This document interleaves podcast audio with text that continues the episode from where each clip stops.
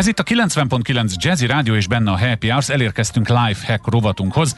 A vendégem és állandó szakértőm Bánhidi Brigitta itt van a stúdióban. Szia! Szia! és mivel beszéltünk a zene alatt, tudom, hogy a mai témánk ráépül a múlt hetire, tehát elmondom a kedves hallgatóknak, hogy hallgassák ezt most meg, és utána hallgassák vissza a múlt hetit is, és akkor minden összeáll. Mi a mai témánk? A mai téma az az, hogy ha már egyszer elment egy kulcsemberünk, Mert fel, ez volt a múlt heti, hogy elmegy, múlt heti, igen. Fel kell helyette vennünk valakit, és azt jellemzően drágábban vesszük föl. Magasabb fizut kap egy új ember, mint akit előtte elengedtünk.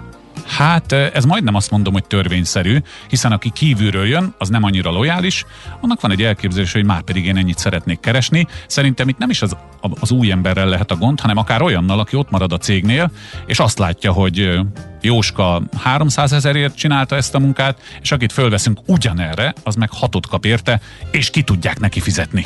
És én meg még mindig 300 És vagyok. én még mindig, mindig ott vagyok, igen. Szóval itt lehet, hogy a vezetőséget talán jobban megértem ebben a helyzetben, a kollégák lelkivilágát kéne talán valahogy ápolni itt, nem? Vagy teljesen rossz helyen kapizsgálok? Nem, ez egy teljesen valós, talán a 300 meg 600 egy kicsit nagy különbség, de egy teljesen valós, valós helyzet, hogy aki bent van, az úgy érzi, hogy én nem vagyok olyan értékes. Ugye nem is kell munkahely, nézzük csak egy, egy mi ez, telefonszolgáltatót. Uh-huh. Ott pont ugyanezt történik, hogy én, aki 20 éve ügyfél vagyok, katonatisztként fizetem a havidíjakat, senki nem szól nekem, hogy egyébként te az utcáról besétálva fele annyiért is Igen, megkapod ugyanazt, uh-huh. ugyanazt a szolgáltatást. És ezt, hogyha szervezeti szempontból nézzük, akkor ez tulajdonképpen a szervezetnek az érdeke, hogy így működjön. Ugye abból lesz a végeredményben profit, hogyha olcsóbban veszek valamit, amit drágábban Igen. el tudok adni. Itt szerintem ha onnan ezt az egészet meg tudjuk fogni, az az, hogy ez a ott maradó elégedetlenkedők, ezek valójában mivel elégedetlenek. De sokszor van ez a, a viszonyítjuk magunkat a, a csoportbeliekhez, Igen. tehát most itt az, mint embertársaink, a barátaink, aki ugyanakkor végzett az egyetemen, az már előrébb van, mint én, ugye ez nagyon sokszor előfordul. Ez egy kiküszöbölhetetlen emberi tulajdonságunk, hogy hasonlítgatni fogjuk egymást magunkhoz. Ezzel igazából a vezető nem is tud mit kezdeni. Amit ezen belül tud kezdeni az az, hogy ezeknek az egyéni meg ide jövök, Maszló piramisoknak a megismerése, hogy valójában az az illető, aki elégedetlenkedik, milyen élethelyzetben van, és mi az, amihez őt hozzásegítené, hogyha ő is most macskakaparással jobban meg lenne becsülve a cégen belül. Ugye erről is szó volt egy vagy két hete, hogy a, az emelt fizetés, mint motivációs eszköz olyan sokáig nem működik. Szerintem itt valamilyen fajta megint csak az egóra tudok visszatérni, hogy ha neki ki tudják fizetni azt a nagy pénzt, akkor nekem miért nem fizetik ki, mert mennyivel könnyebb lenne az életem, ha én is olyan sokat kaphatnék, vagy legalábbis többet, mint a másik, akkor ez itt tulajdonképpen nem a pénzről szól, hanem arról, hogy régi ügyfél, új, új ügyfél, vagy ne, nem is tudom ezt megfogalmazni. Aha, a, most ugye ugrálunk a síkok között, Aha. ugye egyéni szinten ez szerintem a megbecsültségről szól. Tehát a, a maszlóban ugye úgy épülnek egymásra, hogy biztonság, valahova tartozás, elismerés, most így nagyon leegyszerűsítve. Ha neki valójában a pénz lenne kevés, tehát ha léket kapott Igen. volna az a kis hajó, ami úszik a vizen a, az anyagi motivációval, akkor már szólt volna, attól függetlenül, hogy felvettünk egy új ember drágábban. Akkor szólnia kéne, hogy háló, változott az életem, nem elég ez a pénz, elmegyek máshova, vagy ti adjatok többet. Valószínűleg nem erről van szó. A valahova tartozás már sérülhet, mert érezheti úgy, hogy ez az új ember az fontosabb, azzal jobban foglalkozik a főnök, annak nem tudom, azt elviszi ebédelni, engem meg nem vitt el, szóval, uh-huh.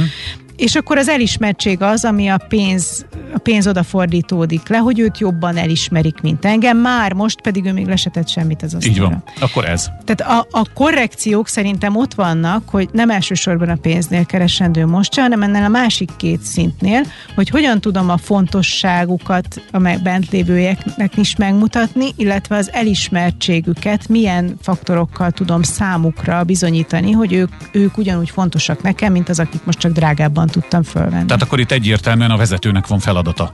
Igen. Ezt a helyzetet kezelnie kéne valamilyen módon, és akkor tudunk tanácsot adni, hogy hogyan kezelje?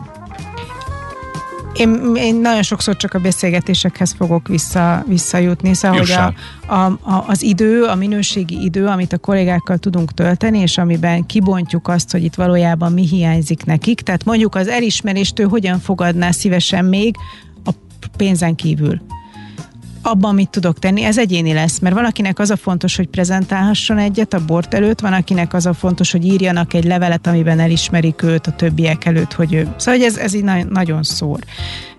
És ne felejtsük el, hogy van az a, az a helyzet is, mondjuk az általad felvetett 300-600 ezer forint, amikor ténylegesen a pénzzel is kell kezdeni valamit, mert ekkora különbségek nem fognak hosszú távon tehát ha nincs... Ennek van demoralizáló hatása jócskán, és Igen. valószínűleg arra, aki a kevesebbet keresi, nem? De, de ellehetetleníti a többet keresőt is. Szóval, hogy Mert? Ez, hát azért ez nem szokott itt titokban maradni. Hát ez valahogy mindig minden hát, kiderül, tehát persze cégben, És tudjuk. akkor rá egy kicsit már máshogy néznek vele, Aha, maga, magasabb ja, a mérce, hogy hát ha te annyit keresel, akkor dolgozzál is többet, akkor csináld meg egyedül, akkor neked miért segítsünk.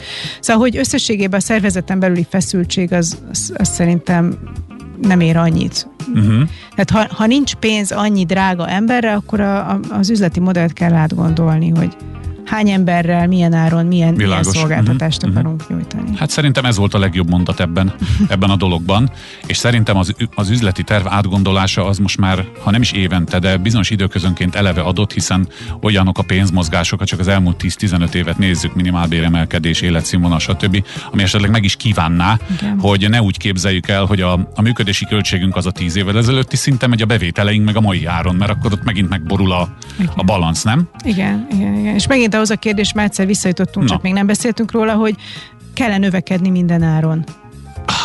Ez, ez egy jó téma, ez egy önálló beszélgetés lesz, fenyegetlek meg ezzel a dologgal, eh, hogy hogyan, mi van, ha nem akarunk egyébként túlságosan nagyok lenni. Ezt most már nem tudjuk itt megbeszélni, jó. viszont ha a kedves hallgatóban maradt kérdés, arra buzdítom, írjon Brigittának a bánhidibrigitta.com oldal, gondolom kapcsolatmenü.com keresztül, e-mailt tudnak neked küldeni, és hallgassák vissza a korábbi adásokat. Brigittának köszönöm, egy hét múlva folytatjuk. Köszönöm szépen.